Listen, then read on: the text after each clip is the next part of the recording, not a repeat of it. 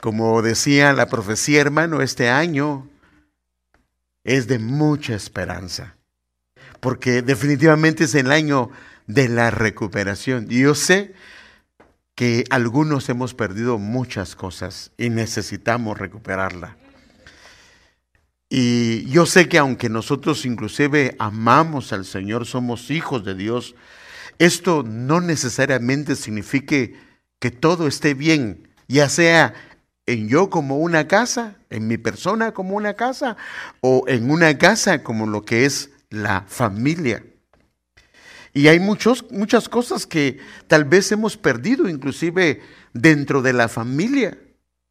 Como por ejemplo, tal vez no tenemos la paz que deberíamos de tener, el gobierno de parte de Dios en nuestra casa, la autoridad, el respeto, esa armonía en la familia, ya sea porque tal vez como padres o como madres o como familia hemos cometido tropiezos, errores o tal vez por ignorancia o inclusive a veces es por una falta de carácter.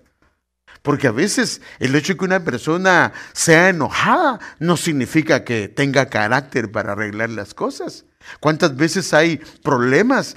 Y a mí yo siempre me imagino esto, que cuando los problemas no los solucionamos a tiempo, es como un vestido, como un pantalón, que hay una, hay, se abre, se está roto de alguna parte, y si no se arregla rápido, cada vez es más difícil poder arreglar la situación. Y esto tiene que ver con carácter.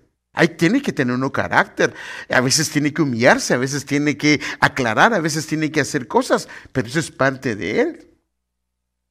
Y si este tipo de vida la hemos llevado, que se ha perdido el respeto, el amor, la paz y todo esto. Esto no es saludable para una casa, para un hogar. Y acuérdense que al fin y al cabo, este es un día familiar del cual hablamos temas familiares también. Entonces necesitamos recuperar, porque hermanos, como lo que hablábamos, si es el año de la reconciliación, triste sería llegar al final del año y nosotros no hemos arreglado cosas. ¿Sí o no? Pero lo mismo es el año de la recuperación y hemos entendido por lo que nos han enseñado que hay una atmósfera operando de parte de Dios para recuperar tantas cosas. Pero esto eh, tiene que haber una participación nuestra. O tal vez inclusive tenemos estas cosas o tal vez la hemos tenido o tal vez las estamos perdiendo y sin darnos cuenta hemos caído en estados que no eran normales en nuestra familia. Y es menester con la ayuda de Dios a volver a esos estados, porque si algo es hermoso es cuando la paz de Dios, cuando el amor de Dios, cuando la ternura de Dios, cuando el gobierno y la autoridad del Señor gobierna nuestras casas y el Señor se mueve en medio de nuestros hogares. Porque este fue el diseño de Dios para la familia y nosotros hemos hablado, hermano, y usted sabe que de la familia con la ayuda del Señor hemos hablado varias veces de diferentes ángulos con los niños, con esposos, con esposas, eh, matrimonio y de todo. Y por cierto, mañana tenemos una, una, una enseñanza matrimonial. Pero si las dos partes, que es papá y mamá, no se ponen de acuerdo, y no, participan en este gobierno, entonces definitivamente va a haber caos en casa. Y al haber caos en papá y mamá, va a haber caos en los hijos. Y entonces no va a ser un ambiente saludable, un ambiente como el Señor le agrada. Entonces la Biblia dice que nosotros tenemos que ponernos de acuerdo, hermanos, especialmente los esposos, con las esposas. Porque hermanos, ¿tenemos un Dios que restaura o no tenemos un Dios que restaura? Le vuelvo a hacer la pregunta, ¿tenemos un Dios que restaura o no? Entonces, ¿será que puede restaurar mi matrimonio? A mire qué falta de fe. ¿Será que puede restaurar mi matrimonio? Ah, no, usted, usted de veras que si le pregunto, dice que me daría más aménes los del, del mundo. No, ¿Será que Dios puede restaurar nuestro matrimonio, hermanos? Sí, hermanos. Sí, por supuesto que sí. Y hermanos, eh, entonces que es una noche, se adelantó, el pastor se adelantó, hoy no es la noche matrimonial, sí, pero es una noche familiar y también tenemos que verlo. Entonces, la Biblia dice con respecto a la pareja, dice así en Amós 3.3, que este pasaje es muy famoso, inclusive muchos de nosotros tal vez hasta de memoria lo sabemos. ¿Pueden dos caminar juntos sin estar de acuerdo a dónde van? Y sabe que en el tiempo que llevamos eh, pastoreando, que por cierto es un poco de tiempo comparado con otros siervos que llevan muchos, muchos años, pero una de las cosas que he notado, no voy a sacar nada de las familias, pero una de las cosas que he observado, fíjese qué tremendo, y se lo digo porque lo he observado, eh, porque definitivamente uno cuando aconseja comienza a ver qué es lo que pasa y por qué vienen los problemas. Y una de las cosas que me he dado cuenta es que por falta de acuerdos entre la pareja, porque uno asume que el otro entiende lo que él piensa. Y la otra persona asume que él sabe lo que él piensa. Y no se platican, no se ponen de acuerdo.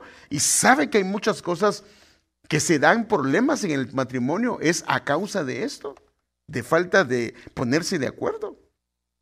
Entonces, ¿por qué es tan importante, importante, ponerse de acuerdo? Porque cuando hay acuerdos, entonces comienza a operar la paz que el Señor nos ha dado. Porque si yo estoy descontento con lo que ella hizo, si ella está descontento con lo que yo hice, aunque yo pienso que está bien, hermanos, la cosa no va bien. Por eso Pablo dice en Efesios 4:3 que nos esforcemos por preservar la unidad del Espíritu en el vínculo de la paz. Y fíjese que mi papá en estos días me recordaba ese versículo que dice que también que nos esforcemos por cuidar, guardar la paz, sin la cual, tanto la paz sin la santidad, no se verá el Señor.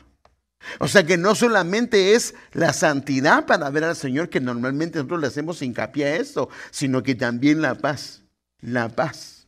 Entonces, esta unión que se da en medio de un ambiente de paz, y si especialmente cuando hablamos de eh, un matrimonio, se da ya a una esfera no solo física, no solo almática, sino se va a una dimensión espiritual y obvio que esto trae frutos. Déjenme enseñárselo con una gráfica. Por ejemplo, cuando hay una unión en las tres dimensiones de un matrimonio, obvio que se va a cosechar un fruto. Hay un fruto que va a traerse del mismo. Pero fíjese pues, también puede ser el otro lado. Por ejemplo, si los dos cuerpos se unen físicamente, ¿qué es lo que viene? Tarde o temprano, de unirse los cuerpos, ¿qué es lo que viene?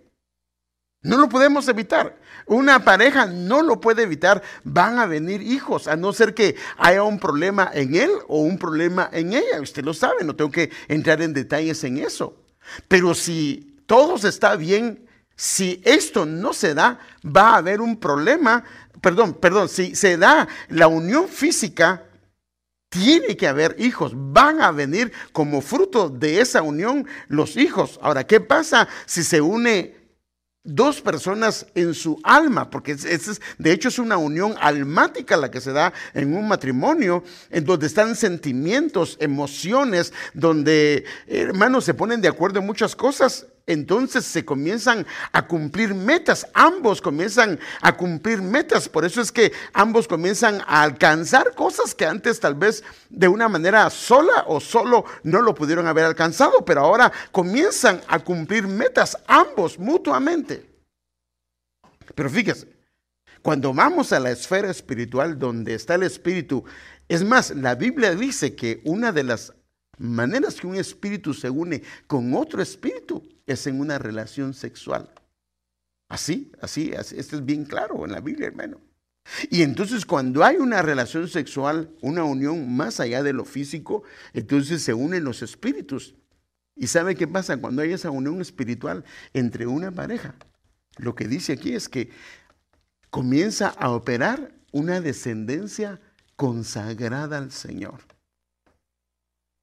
¿Por qué es importante esa unión espiritual entre el matrimonio? Porque comienza a operar una descendencia que se consagra para el Señor. Déjenme mostrárselo con un versículo bíblico para que vea de dónde estoy sacando esto. Por ejemplo, Malaquías 2.15 dice, no te hizo uno el Señor con tu esposa. O sea que el Señor, eh, y, y otras versiones dice, no te hizo uno en el espíritu, habiendo abundancia de espíritu. Pues dice, no te hizo uno el Señor con tu esposa. Uno que al hacerse, eh, al, tener, al unirse físicamente, eh, sexualmente, se hacen uno en su espíritu. En cuerpo y espíritu, ustedes son de Él. Ahora, mire qué dice. ¿Y qué es lo que Él quiere? Y en otras versiones dice, ¿qué es lo que quiere ese uno? De esa unión quiere hijos que vivan para Dios. O sea que cuando hay una unión espiritual en el orden del Señor, en el vínculo de la paz, entonces comienza a haber hijos que viven y se consagran para el Señor. Y por eso le dice al hombre, por eso guarda tu corazón. Otra versión dice, guarda tu espíritu y permanece fiel a la esposa de tu juventud. Entonces sí es importante, hermano amado, estas uniones y, debe de darse. O sea, por eso es que la Biblia dice que dejará padre y madre y se unirá a su mujer.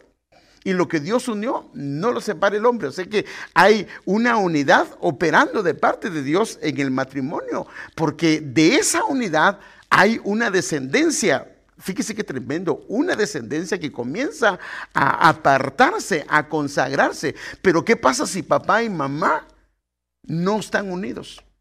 Sí están unidos, que viven en la misma casa, pero usted sabe que uno puede vivir en la misma casa y estar desunido, ¿o no? Sí, hermano. Uno puede estar en la misma casa y llevar un año sin hablarse. Llevar mucho tiempo sin ni siquiera tener contacto de ningún tipo. Todo eso lo hemos visto nosotros, hermano. Entonces déjenme enseñarle un cuadro de esa parte que dice eh, que Dios, qué es lo que quiere de esa unión. En la Usejo dice que quiere una descendencia para Dios. O sea que uno de los diseños del Señor fue que a través de la unión espiritual con tu esposa comience a gestarse dentro de tu familia una descendencia para el Señor.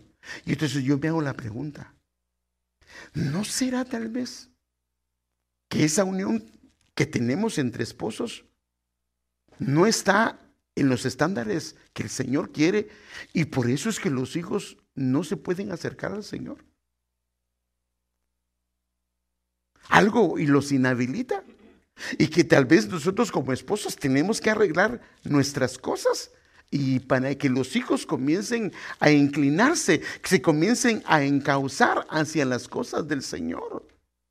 Porque son hijos de promesa. Mire esta versión lo que dice, una descendencia divina.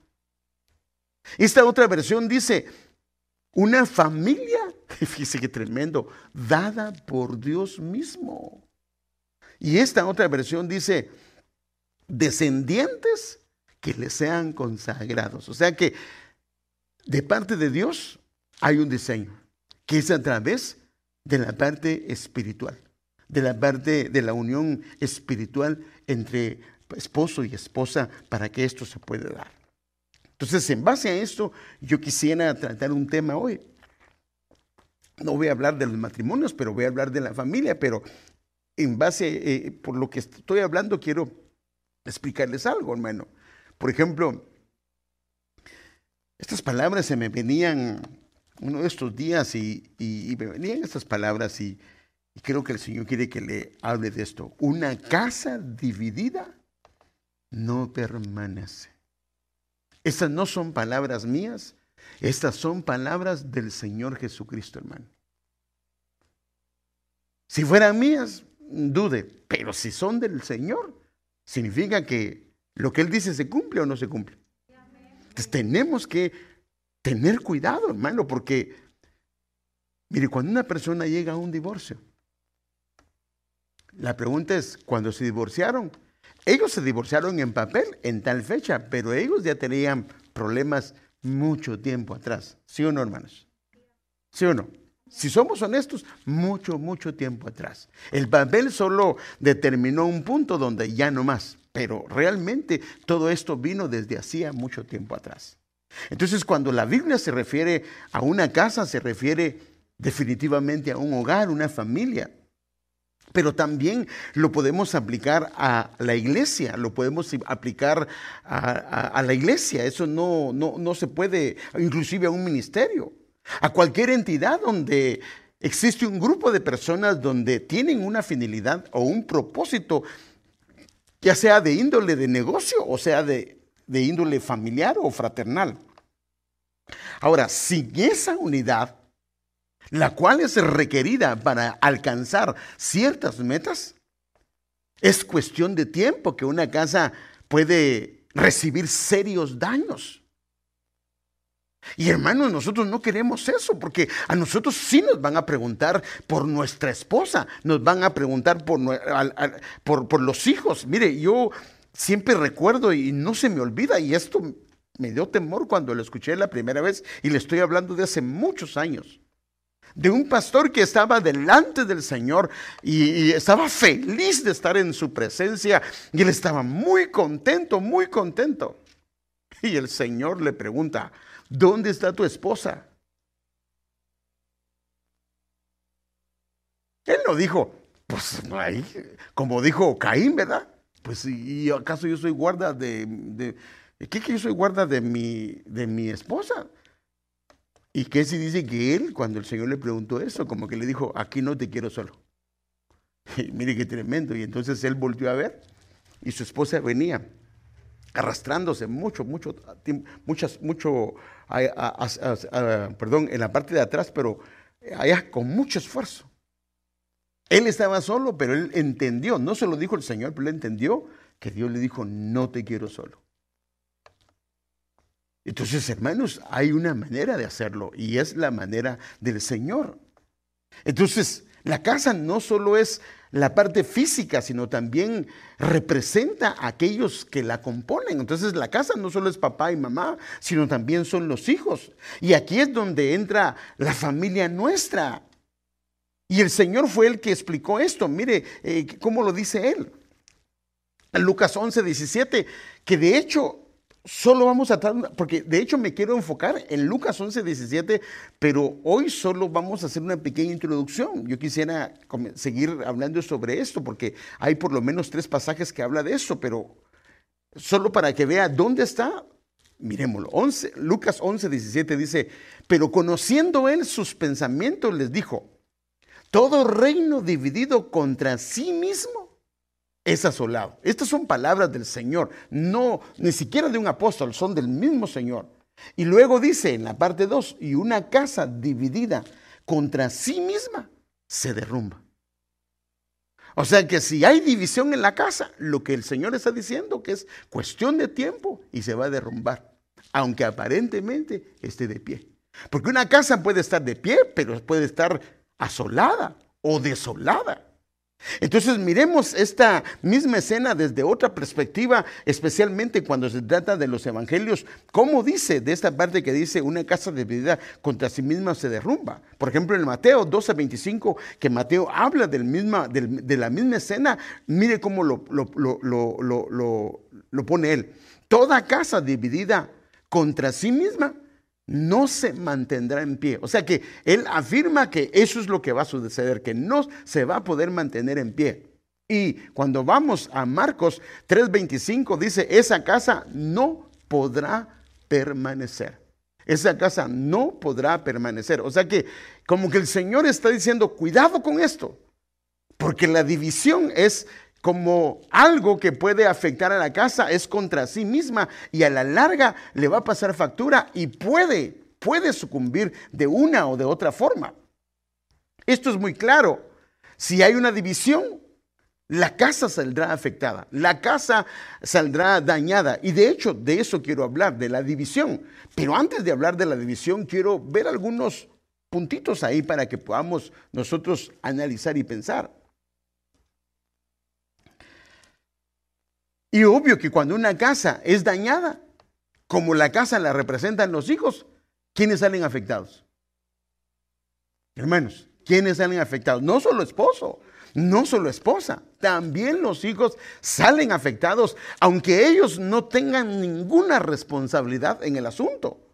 Y por eso es que nosotros, hermanos, tenemos que pedirle al Señor que nos guarde, que nos cuide, que nos proteja. Porque, hermano, un error puede afectar nuestra familia de una manera garrafal. No solo me refiero a una infidelidad, sino hay decisiones que tomamos que afectan nuestra casa y que pueden dañar nuestra casa. Y no es eso lo que el Señor quiere. Por eso es que cuando hay unidad en el hogar, en la familia, en la casa, siempre habrá un fruto para cosechar.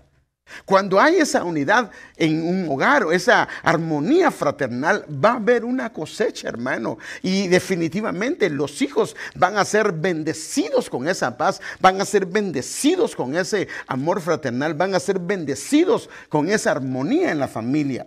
Déjeme mostrarle una gráfica antes de continuar.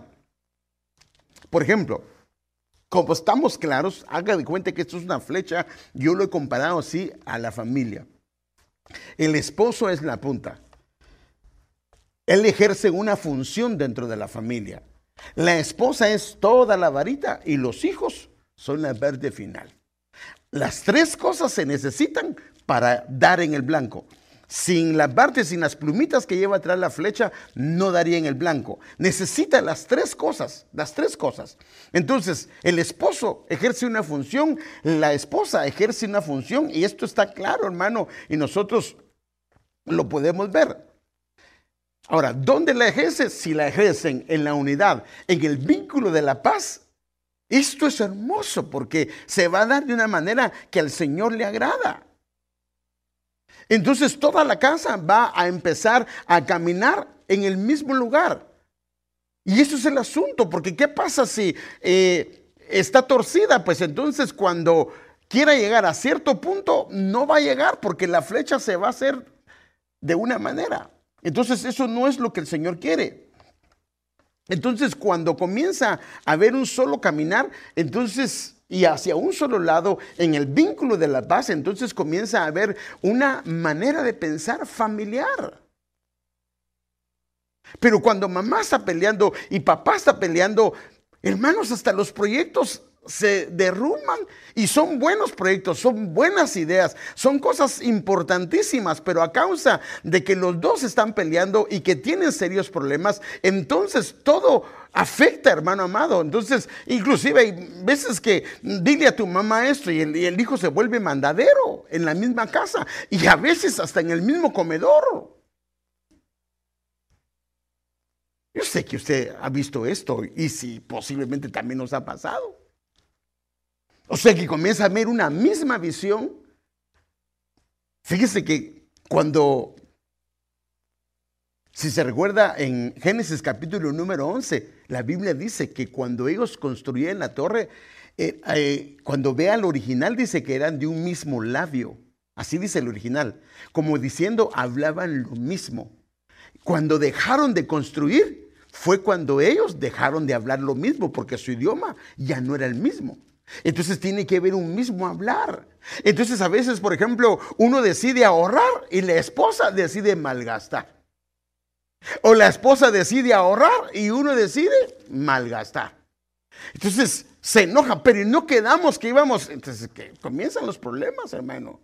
Entonces comienzan a haber mismas metas, mismos propósitos, un mismo sentir y esto genera una armonía fraternal. Y hermanos, Dios creó, por eso es que Dios nos restauró para regresarnos al Edén. Usted sabe que fuera del Edén, hermano, ni bien salió Eva, bueno, no sé si ni bien, pero aparentemente en, el tiempo de Dios, cuando ya sacaron a Adán y a Eva del huerto, ¿qué fue lo que, hermano, perdóneme, pero hubieron problemas familiares? Un hermano mata al otro hermano, perdóneme, usted no me puede decir que ese no es un problema serio de familia, que vea el papá y mamá que su hermano mató a su hermano, no estamos hablando que se pelearon, eso ya era un problema, lo mató, hermano. O sea que fuera del huerto, hermano, la cosa es seria. Por eso el apóstol habla que hay algunos hijos, y fíjese qué tremendo, hermano, que fueron dados fuera del huerto, hablando de una iglesia.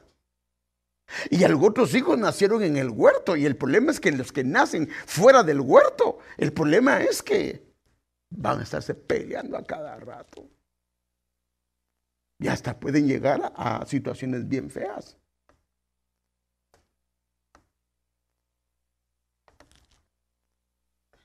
Ahora fíjese, cuando está el esposo, la esposa, caminando mutuamente de acuerdo, en un gobierno en el hogar.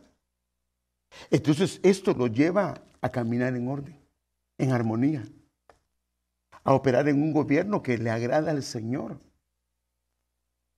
Y es aquí donde nosotros debemos de ponerle atención para que esto no nos vaya a afectar, hermano.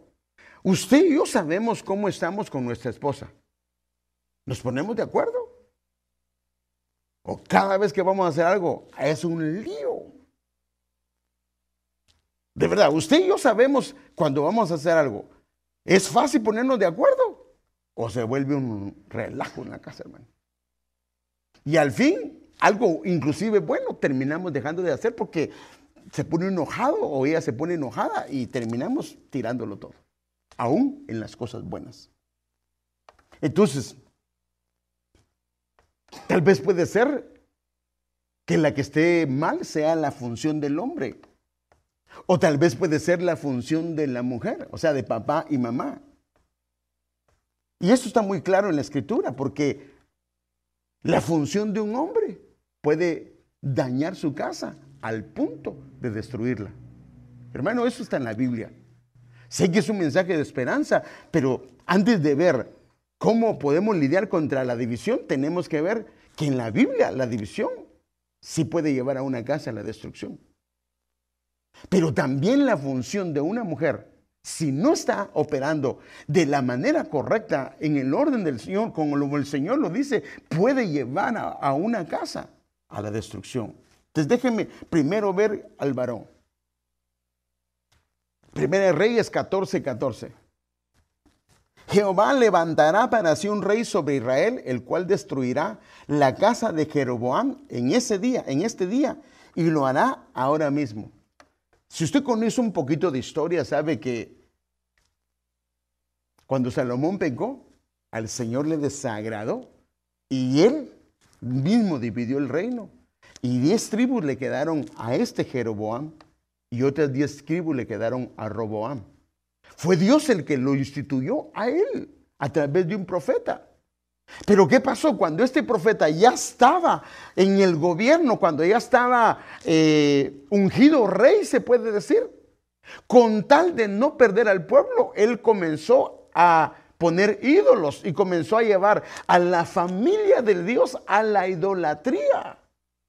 Y entonces como llevó a la familia de Dios a la idolatría, hizo que el pueblo se rebelara en contra de Dios y eso no le agradó al Señor. Llevó a su familia a la desobediencia y eso provocó que Dios dijera que su casa iba a ser destruida. O sea que una de las cosas que va a afectar y una casa puede ser afectada y dañada seriamente es si a la familia que nos entregaron la estamos llevando a pecar. La estamos llevando a desagradar a Dios. Nosotros les estamos dando un mal ejemplo y enseñándoles cosas que al Señor no le agradan. Porque hay cosas que definitivamente no le agradan al Señor y el Señor es claro. La idolatría es claro que no le agrada al Señor. Entonces, esto fue en este caso una responsabilidad que le correspondía al varón. Pero ahora veamos a la mujer también, porque ambos están. O sea que la función de ambos puede afectar la casa. Y por eso es que tenemos que hablar, por eso es que tenemos que ponernos de acuerdo, por eso es que tenemos que pedir al Señor misericordia y el Señor tiene que estar en medio nuestro. Y como se los he dicho, hermanos, muchas veces, y se lo vuelvo a repetir, el Señor me regaló una buena esposa, una esposa que me ama y que la amo y, y es una bendición para mí. Pero de algo estoy seguro. Si el Señor no estuviera en medio de nosotros, saber cómo sería nuestro matrimonio. Reconozco que es a causa de Él y debido a Él que estamos delante de su presencia.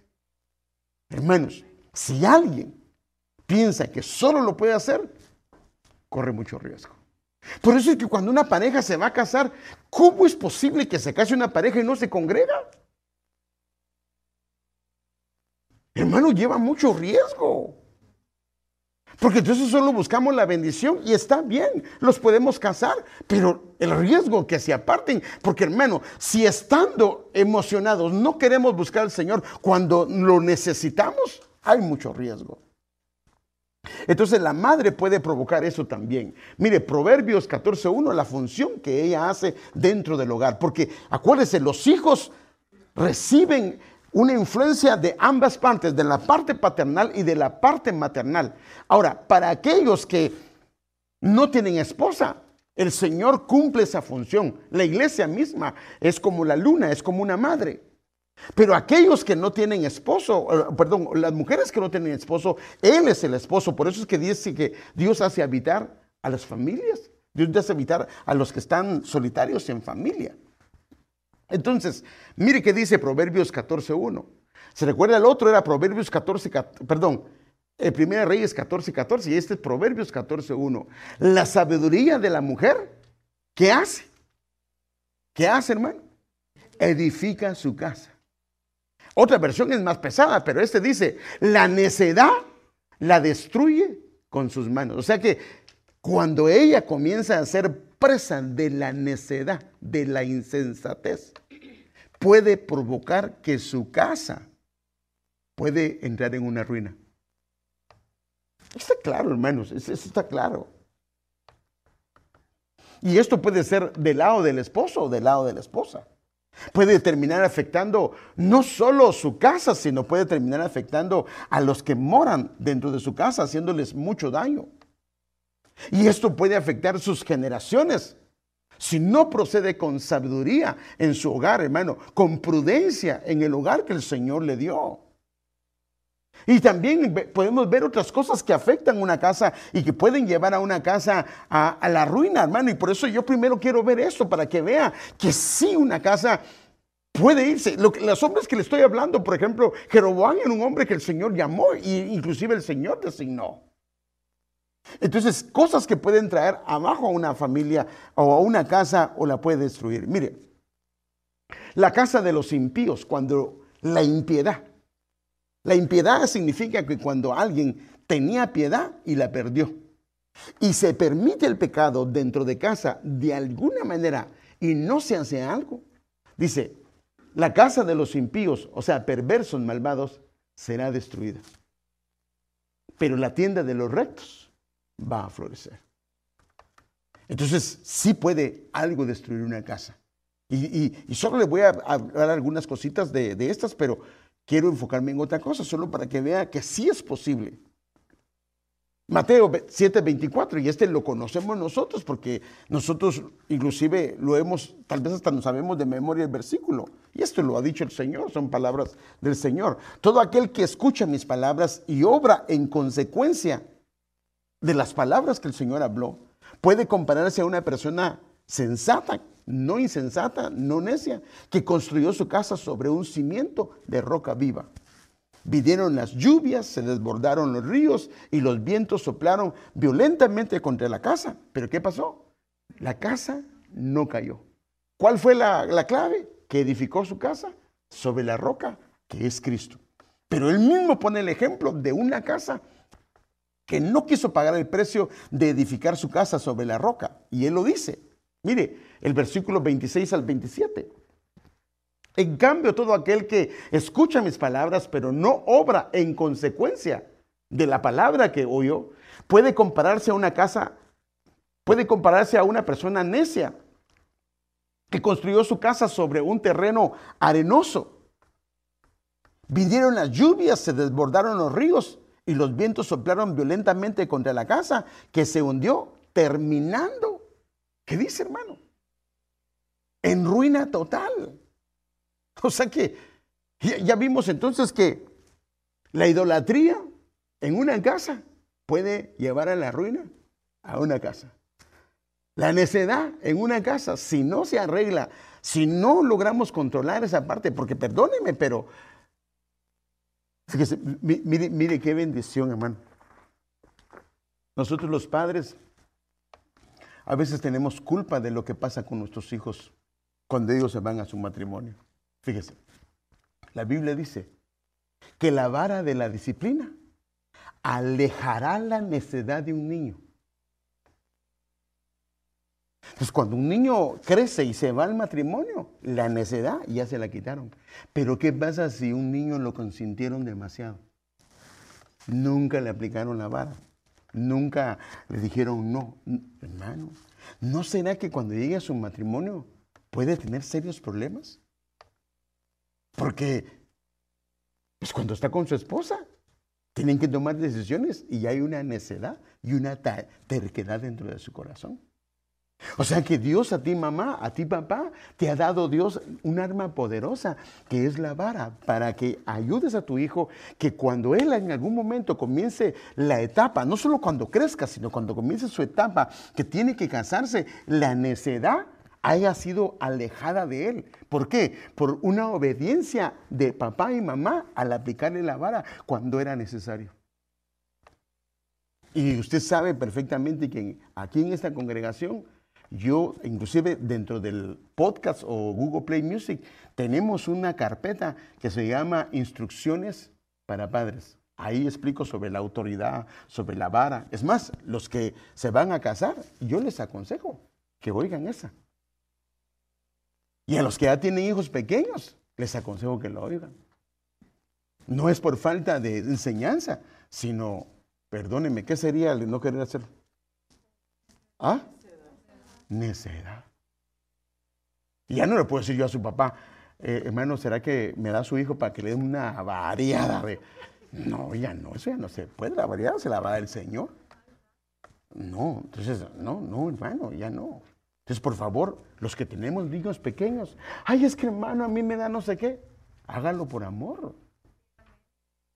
Ahora, yo, ¿sabe uno de papá si un hijo tiene problemas de necedad o está siendo necio o no? Hermano, nosotros no tenemos que tener, es que yo necesito el espíritu de sabiduría y de discernimiento. No, hermano, nosotros sí sabemos cuando hay una actitud de necedad. Entonces, como podemos ver, entonces hay malas funciones tanto de papá como de mamá, que pueden afectar el hogar y pueden llevar a una casa a ser dañada eh, de una manera que no es correcta. Yo sé que este es un mensaje de esperanza, pero para eso tenemos que analizar algunas cosas para ver dónde Dios no quiere que caigamos. Y por eso es que necesitamos de, eh, ver estos versículos que son de alguna manera visibles, gráficos para nosotros. Mire, mire hermano, es tan delicado Dios con nosotros. El problema de la gente es que piensa que no, no, no, Dios es amor, Él no necesita que yo haga nada. No, no, no, eso no es cierto. Es una mala interpretación de la Biblia. El Dios del Antiguo Testamento es el mismo Dios del Nuevo Testamento. La gente quiere separar al Dios del Antiguo como hacer dos dioses. No, es el mismo Dios. Solo que la manera de pedir perdón, la manera de arreglar las cosas es a través de Cristo. Y, fíjese que hoy en la mañana en la mesa que teníamos en la oración, hablábamos que antes cuando uno pecaba, de donde estaba tenía que venirse con un cordero, había un costo, con un cordero, llevarlo al templo, hacer cola por si había gente que estaba ahí y esperar que le tocara su turno. Él le ponía las manos sobre el cordero, lo degollaban, la sangre la agarraban en el altar y con eso él quedaba perdonado y regresaba a su casa. Pero si pecó al otro día, al otro día tenía que hacer lo mismo. Nosotros ahora si pecamos, ¿qué hacemos? Solo nos hincamos o en el carro o donde estemos y le decimos, papito, perdóname, yo en el nombre de Jesús te pido perdón. ¿Por qué? Porque el precio lo pagó Él. Pero mire, hay una casa sacerdotal que se volvió permisiva con el pecado. Fíjese, era casa sacerdotal. Y entre más grande sea el puesto que una persona tiene, Dios le pone o le deja, por decir así, que se estire la cuerda, por decirlo así. Por ejemplo, en el caso de Moisés. Hermano, cuando usted ve a Moisés, ¿por qué no lo dejaron entrar? Eh, eh, desde la perspectiva humana se ve como que no era mucho. Un día se enojó, pues lo hizo enojar el pueblo. Pero a causa de la posición y el lugar que él tenía, no lo dejaron entrar en la tierra prometida. Y él le rogó a Dios hasta que Dios le dijo, no me pidas más nada sobre eso. Mire lo delicado que es. Entonces hay una casa sacerdotal. Por eso es que, hermano, una casa sacerdotal, el pastor no puede permitir el pecado, ni en su esposa, ni en su hijo, ni en su hija, ninguno de los hijos espirituales. Si hay algún problema, hay que, de la manera correcta, disciplinar. Porque si no lo hacemos, mire lo que pasó con una casa sacerdotal. Una casa sacerdotal con llamado fue destituida por la falta de celo de parte del padre de familia. Y usted lo sabe, se llama Eli. Mire, mire, hermano, es terrible lo que le dicen a este hombre, hermano. Esto es para que nos dé temor. O sea que, para que veamos que no importa la posición, ay, como él es, lo, lo va a considerar Dios. No, hermano, es que el Señor es amor, pero también es fuego consumidor. Él es celoso, hermano, con las cosas, hermano. No es, él, no va a decir, ay, no te lo voy a dejar pasar. No. Mire lo que, mire como este hombre fue permisivo con sus hijos con respecto al pecado. Mire lo que hace Dios. Por todo esto le dice, porque él no hizo nada para parar aquello. El Señor Dios de Israel te dice, yo prometí que tu familia y los descendientes de tu padre estarían siempre a mi servicio. O sea que Dios mismo rompió la promesa que le había dado a su familia desde Aarón, de, de esa línea, de la línea de Itamar. Dice, yo prometí que tu familia los descendientes de tu padre estarían siempre a mi servicio. Pero hoy te digo que esto se acabó. Mire qué tremendo, hermano. Porque yo honro a los que me honran y humillo a los que me desprecian. Porque él, si usted lee el pasaje, despreciaba los sacrificios del Señor cuando permitía que sus hijos hicieran cosas que a él no le agradaban. Pero mire, ¿qué dice? Ya está cerca el día en que tu poder y el de tus descendientes llegará a su fin. Ninguno de ellos llegará a viejo. Los hijos, hermano. Tu familia caerá en desgracia mientras que a Israel lo colmaré de bienes. Ya lo he dicho ninguno de tus descendientes llegará viejo. ¿Es terrible esa profecía, hermanos, o no? Y cuando ve la historia, se cumplió. Los dos hijos murieron. Dice que tremendo. Llevaban el arca para la batalla. Llevaban el arca. ¿Qué representaba el arca? La presencia de Dios. Y la Biblia dice que cuando llevaron el arca, hermano, a la batalla, ¿sabe qué pasó? El pueblo gritó y la Biblia dice que la tierra tembló. Y cuando fueron a pelear, perdieron la batalla y a los dos hijos lo mataron. Y cuando regresa la noticia que habían matado a los dos hijos y que se perdió el arca, Elí se cayó y se desnucó.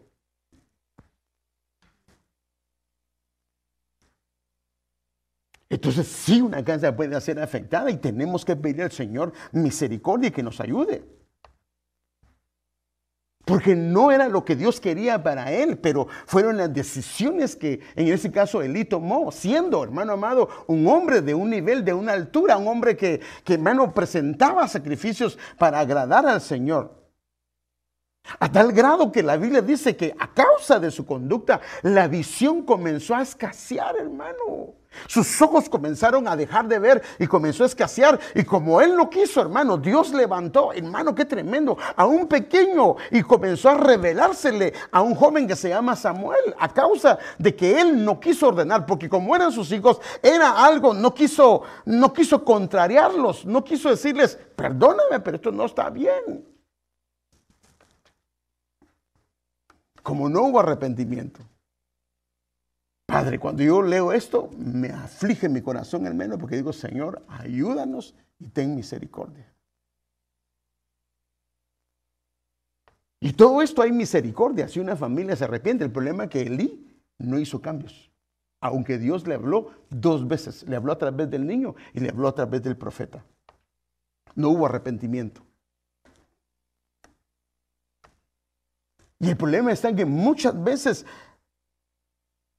Tal vez la casa se encuentra afectada, pero no queremos ser ayudados, hermano, a pesar de que Dios ha estado hablándonos de muchas maneras. La necedad es un destructor de familias, hermano, cuando ésta está morando en una casa y nosotros reconocemos que ya no nos podemos poner de acuerdo, que no hay manera de arreglar aquello y que cada vez la cosa se está abriendo más. Antes peleábamos en el cuarto, antes peleábamos en algún lugar, pero ahora los hijos ya se dieron cuenta que hay serios problemas y hermano, hasta los vecinos se dieron cuenta que hay serios problemas y no queremos buscar la ayuda, el auxilio, el socorro del Señor. Y eso es lo que tenemos que hacer. Y hoy yo quisiera concentrar especialmente en el problema de la división.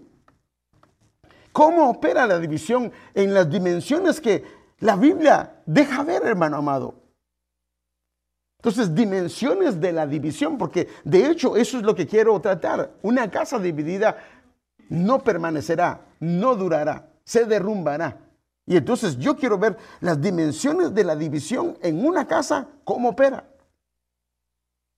Yo no sé si recuerda que en el pasaje que vimos en Lucas capítulo 11, versículo 17, esta parte que dice, una casa que está dividida contra sí mismo, esta casa no podrá permanecer. Me gustaría analizar este pasaje porque a este es el que le quiero entrar, hermano, pero antes quería ver de que sí, la Biblia dice que no solamente lo dice Jesús, sino la historia también. El Señor lo confirma diciendo, una casa que se divide a sí misma no va a permanecer. Pero la historia también nos muestra que cuando hay problemas en la casa, si no se arreglan y no se solucionan, sí puede afectar una casa y en este caso hasta la familia salir afectada. Entonces pongámosle un zoom a esta parte porque yo quiero que veamos. Entonces, por ejemplo, la división opera, se puede decir, en dos dimensiones opera en una parte que podemos nosotros ver. De alguna manera la podemos ver. Y por eso es que hay una palabra que se llama cima. Cima son las partes que son altas de una montaña, partes que son las más altas de un árbol. Son cosas que se pueden ver. Haga de cuenta que hay una superficie, está la tierra. Entonces la cima es lo que es más alto. Pero cuando vamos a la parte de lo que son profundidades, lo que son abismos, los que son grietas, los que son hendiduras dentro de la tierra, hablándolo en un hogar, hablándolo en una familia, la misma palabra se menciona igual, pero tiene, la diferencia es que la cima de montaña es con C y la cima de, eh, de pozo muy profundo, de, formado a partir de una fisura o una grieta en el terreno, que son hendiduras que están debajo de tierra, entonces estas son muy dañinas. Y en el matrimonio pueden haber las dos operando, o una de ellas operando, o otra de ellas operando. Y ambas algunas son visibles y otras no son visibles y por eso yo quiero verlo y que podamos con usted juntamente ver aquellas que son visibles, aquellas que no son visibles, cómo podemos tratarlas y cómo las podemos arreglar.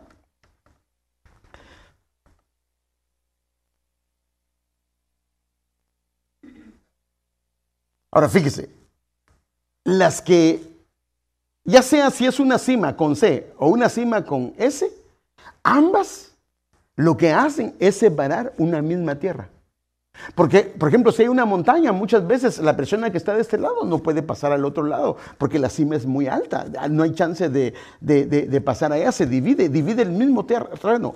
Pero también la cima con S puede separar una tierra y por decirlo así, un hogar puede separar una familia, puede separar un hogar, llevándolo a un plano que se comienza a operar una división. Y el problema es que el enemigo es tremendo. ¿Cómo opera, hermano? Porque si no puede de una manera, lo va a hacer de otra, manera, de otra manera. Por eso es que la Biblia dice que nosotros debemos de averiguar cómo opera Él para que nosotros evitemos que esto esté operando en nuestra casa. Entonces, por ejemplo, las cimas, que son las altas, son paredes o son muros altos que pueden impedir una relación y una convivencia saludable. Cosas que no nos permiten, que son claras, que no tenemos que pedir al Señor que nos revele porque nosotros sabemos qué es lo que está pasando.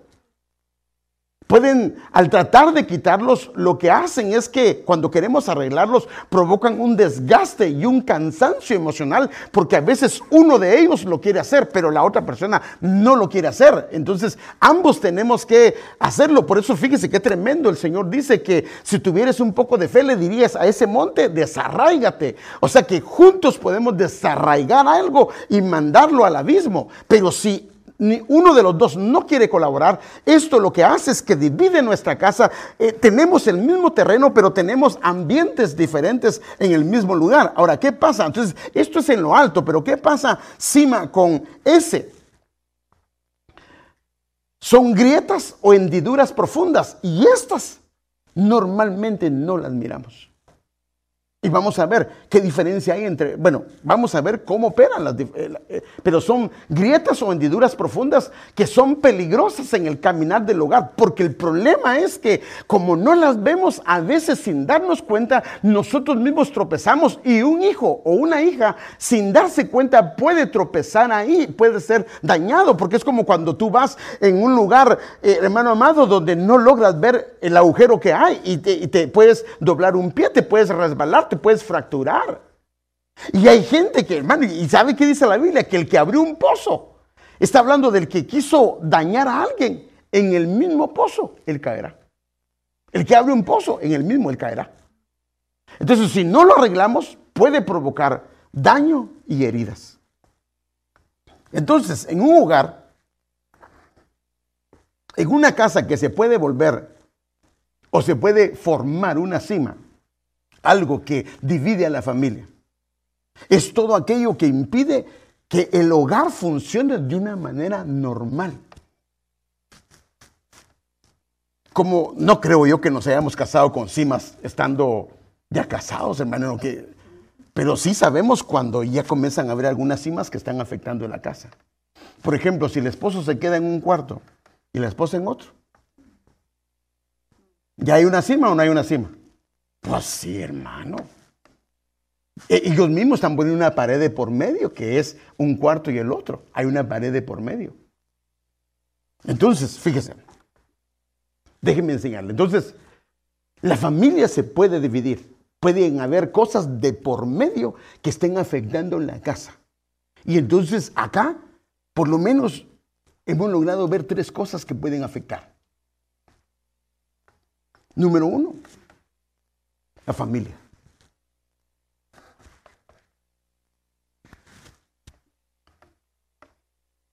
La familia. Y, porque quiero ir a la parte de que dice, una casa dividida contra sí mismo no prevalecerá. Y hoy te lo voy a enseñar a qué me refiero con esto. Pueden ser padres, pueden ser suegros, pueden ser abuelos, pueden ser hermanos, pueden ser tíos, pueden ser tías, que pueden afectar una casa. Por eso la Biblia dice, dejará el padre, dejará padre y madre. ¿Y qué dice? Y se unirá a su mujer. El problema de nosotros los hispanos es que ¿qué? Nos vamos, mire, por eso es que una persona que se casa, el dicho dice, el que se casa, ¿qué dice? Casa quiere. Entonces no debería de ir a vivir a su casa, a la casa de los papás. No debería. Ay, pero es que yo quiero ahorrar para una casa. No, papadito, mejor en su tiempo. Pero si va a vivir a la casa, ¿sabe qué va a pasar? ¿Y sabe quién, quién es la que más se mete normalmente? Bueno, los dos, papá y mamá, pero quien más se mete, ¿sabe quién es? La mamá. Porque la mamá se le olvida que él ya está casado y entonces lo manda a hacer mandados, lo manda a hacer eso y la esposa ya tenía un plan con él. No le queda otra. Dice, el problema es que cuando se acabe de casar, dice, si se enoja mi mamá ya no me va a de comer y esta todavía no sabe cocinar mucho me va a ir mal. Y si se enoja ella, entonces tampoco, entonces me va a ir mal. Entonces, lo mejor que hace es que no sabe, no sabe ni qué hacer. Entonces, fíjese, y eso que tenemos que estar claros. Tenemos un núcleo familiar. Haga cuenta que ahí está papá, mamá, están en, en esa línea con puntitos. Está la niña que tiene arriba, la niña rubia que tiene abajo, el perrito y el niño. Ellos son el núcleo familiar. El problema con nosotros los hispanos es que del lado de él tiene sus papás, que son padres, que para ella se convierten en suegros y para los niños se convierten en abuelos. Y del lado de ella tiene sus papás, que para él se convierten en suegros y también se convierten en abuelos para los niños. Y en el caso de los papás de ella, él tiene hermanos, tiene otros hermanos que se convierten en tíos. Y muchas veces quien gobierna la casa no es ella ni él, sino quien gobierna la casa es la mamá de ella o el papá. Bueno, casi el papá no se mete mucho, pero casi la mamá, la suegra. Y cuando esto se da, por eso el Señor dijo, dejará, ¿qué dice? Padre y madre. Pero venimos nosotros y nosotros los hispanos, los papás influyen mucho. Ya teníamos un plan y de repente vino papá y mira, ¿será que podemos hacer aquello? Le da pena decirle que no. ¿Y sabe qué hace? Lo que ya tenía planificado con su esposa, lo trae para abajo. Y la esposa se pone. Y, la, esposa quien comienza a odiar es a la suegra. Y por eso es que los chistes de la suegra no la pueden ni ver. Llega la suegra y comienza a reprender al diablo. No, no hermano, es que porque, porque, porque le va mal. Hay casos de que, porque mire, para que haya una Ruth, también tiene que haber una Noemí. O sea, sí hay suegras que hacen la diferencia, pero, pero no todas. ¿Ha visto usted alguna mamá que no se meta? Yo no, hermano. Pues si no tiene, tiene hijos, niños pequeños, pero deje que crezcan. Deje que crezcan. Y sabe que es lo más doloroso. No es que me vaya a ministrar. Cuando ve que a su hijo nunca cocinó en casa y ahora lo ponen a cocinar. Nunca lo vio planchar y ahora está planchando. Hermano. O cuando la hija nunca quiso hacer limpieza en casa y ahora ella tiene bien nítida la casa. Y hasta la casa de la suegra va a limpiar porque si no le cae. Pero hermano, qué tremendo. Pero como decimos, si él o ella así lo quiso, así la quiso, es su decisión. Pero el problema está cómo guardar esa línea. Y, por eso le digo, porque quiero llevarlo a esto. Ay, Padre Santo, déjeme. Entonces, entonces uno de los problemas que puede ser eh, una cima con, con, C de casa. Es papá, padres, abuelos, hermanos y, tíos. El apóstol dice tres cosas que pueden afectar una familia. La familia, eh, que pueden afectar un hogar. La familia, las finanzas y el sexo. Esas tres cosas se pueden traer abajo una familia. Otro, que puede ser una división. Amigos de infancia, amigos de trabajo, amigos conocidos. Perdóneme, pero si se casó, es que yo tengo una reunión de amigos. Eh, nosotros nos graduamos y necesito ir a ver a mis amigos. Perdóneme, se casó, se casó. Lleve a su esposa. Y si no la puede llevar, entonces no vaya. Y ella, no, pero es que son mis amigas de la infancia y nosotros nos reunimos cada... No, no, perdóneme, ya está casada. Tiene que estar con su esposo. Ese es el orden de Dios. Si no, no tenía que casarse, si quería mantener esa libertad, porque algunas quieren estar casadas o unos quieren estar casados sin perder esa libertad, pero ya no, se acabó, eso se acabó. A no ser que él esté de acuerdo, pues.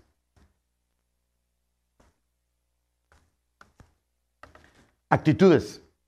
Estos son, acuérdense, estos estamos hablando de cosas que son un muro que se puede convertir en un muro, una pared entre, entre la familia, entre orgullo, crítica a destructiva que puede haber en, cualquiera de los dos, o en los hijos, o eh, un mal carácter, el enojo que no se trabaja, el menosprecio, la hostilidad que puede ser dañina dentro del matrimonio, dentro de la familia. Vamos, porque quiero tratar cada una de ellas, no todas, pero, pero cada, casi quiero tratar eso, pero no, pero quiero que lo veamos, hermano. Las conductas, por ejemplo, ¿sabe que ¿Qué hace usted, esposo, cuando llega a su casa? Lo primero que va a ver es qué mensajes tiene o va a darle un besito a su esposa. ¿O qué hace cuando usted ve a su esposo? Lo primero que va, imagínese, está su esposo y el teléfono. ¿A quién agarra primero?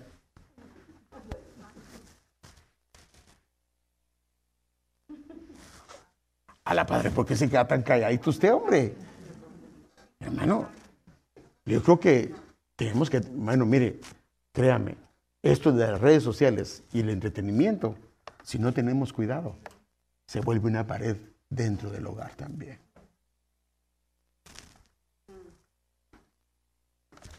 Comentarios que son conscientes o inconscientes, pero que comienzan a formar paredes porque son de alguna manera despectivos.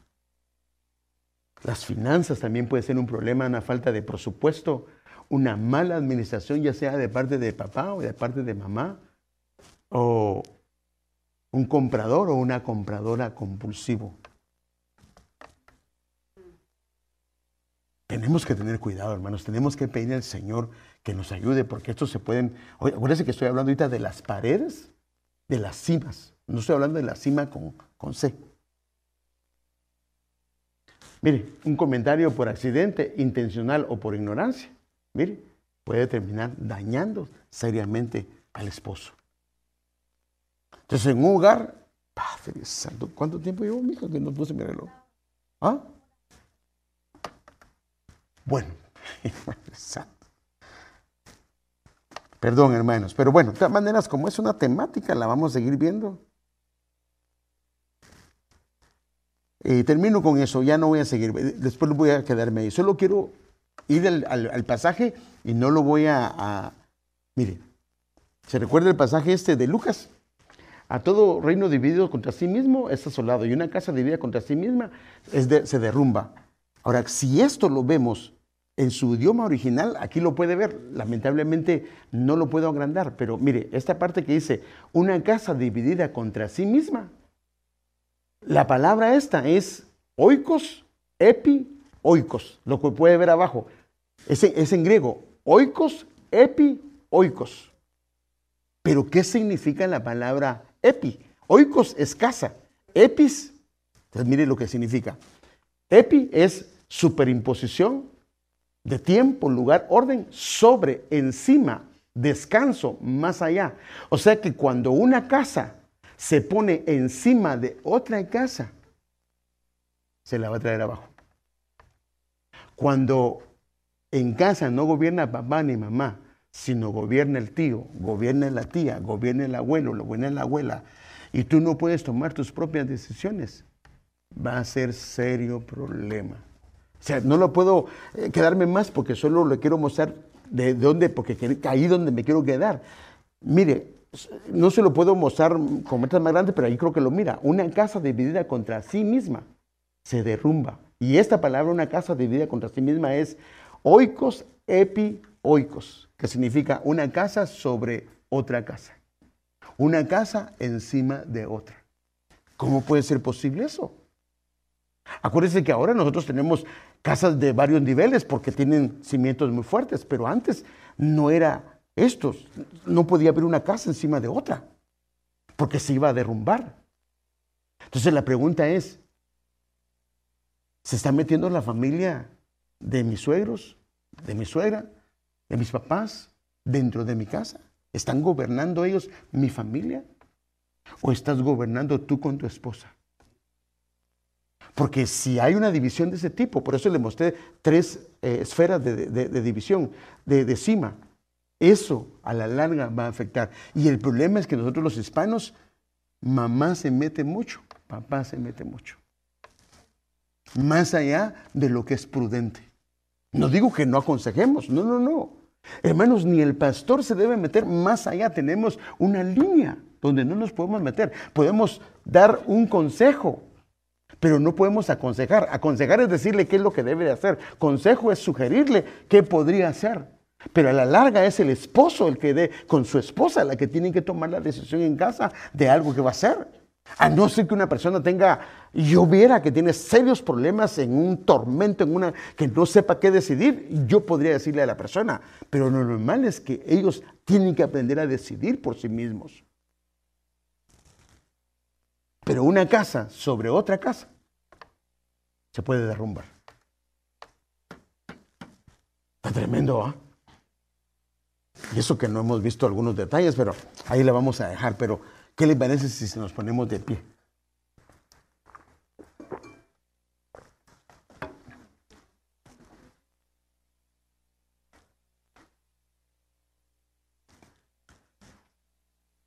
El deseo de Dios, mire pues, el deseo de Dios es que Dios te ha dado la sabiduría para gobernar tu casa.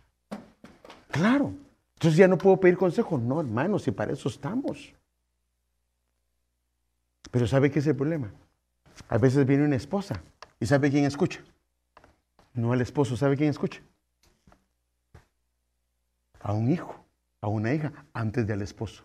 A veces el esposo, en vez de escuchar a su esposa, primero escucha a un hijo o a una hija. Eso no es correcto. No es correcto. Porque ahí hay una división. Dios puso a Adán y Eva en un entorno familiar. Y cuando alguien se metió y se puso encima del hogar de ellos, mire lo que pasó. ¿Fue afectada la familia? No fue afectada. Hasta el día de hoy, hermano, estamos pagando esos platos rotos. Porque sí se debe de pedir consejo en el tiempo indicado.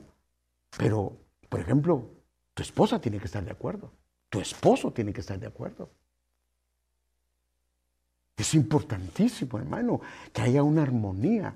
Y por eso es que tenemos que pedir al Señor, hermano, porque si nuestras casas no están en este orden, tenemos que suplicarle.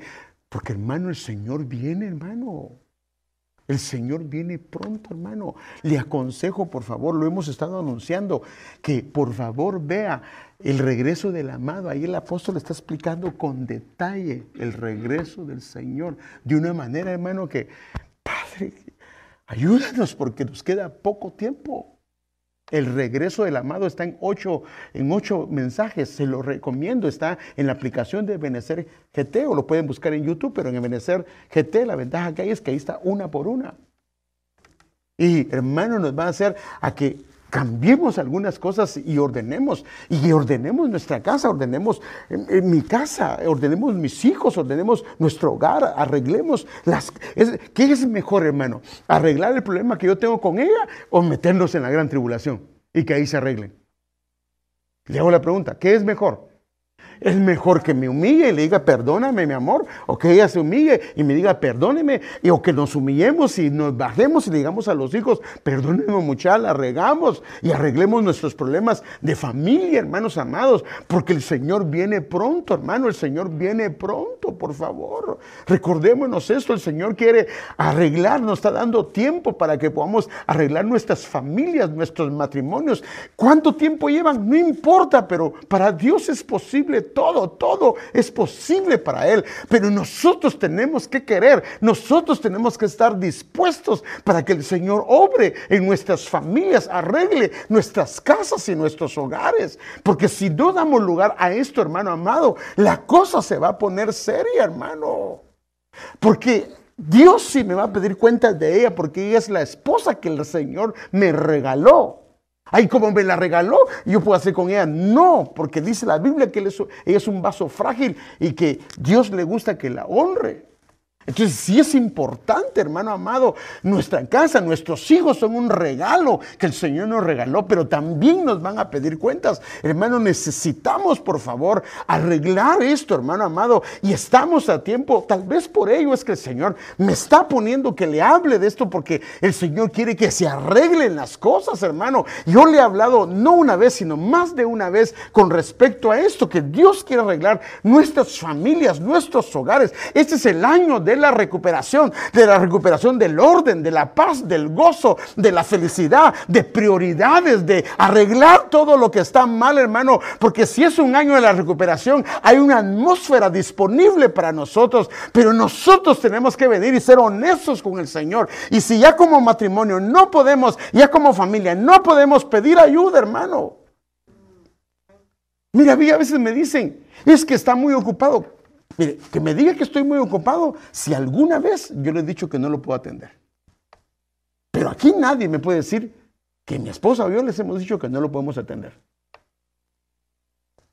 No es cierto, hermano. Gracias al Señor todavía podemos hacerlo. Gracias al Señor yo todavía me puedo sentar con usted. Y hermano, por favor, hermano, Necesitamos, en nombre del Señor Jesucristo, necesitamos arreglar nuestras familias, necesitamos poner en orden nuestras casas.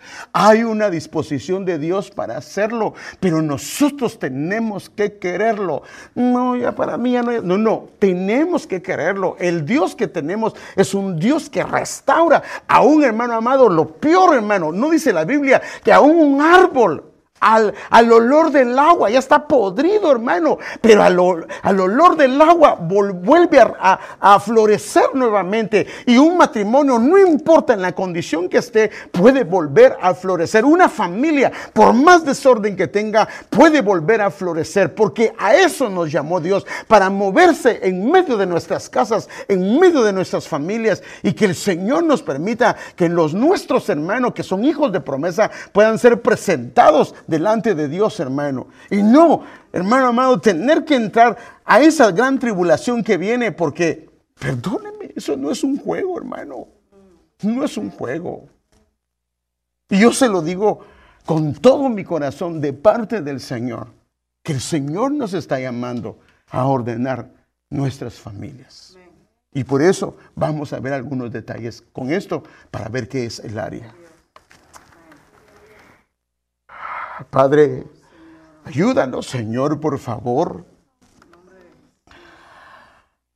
Perdónanos por nuestra dejadez, por la necedad de nuestro corazón, Señor. Reconocemos que hay necedad en nuestro corazón y sabiendo que hay problemas, sabiendo que hay dificultades, sabiendo que hay cosas que nos están dañando, no hemos sido sencillos y humildes de venir a suplicar tu ayuda y tu socorro. Pero hoy, Señor, clamamos delante de ti que nos ayude, Señor, que nos socorra, Señor, que por favor, Señor amado, nos auxilie, Señor. Sabemos, Señor, que vienes pronto. Nos lo han estado anunciando nuestros apóstoles, Señor a través de la explicación de tu palabra. Y Señor, no permitas que por no ordenar nuestra casa, Señor, seamos metidos a esta semana que es terrible y, horrible, Señor amado. Ayúdanos, Señor. Danos la sencillez de arreglar lo que necesitamos arreglar, Señor.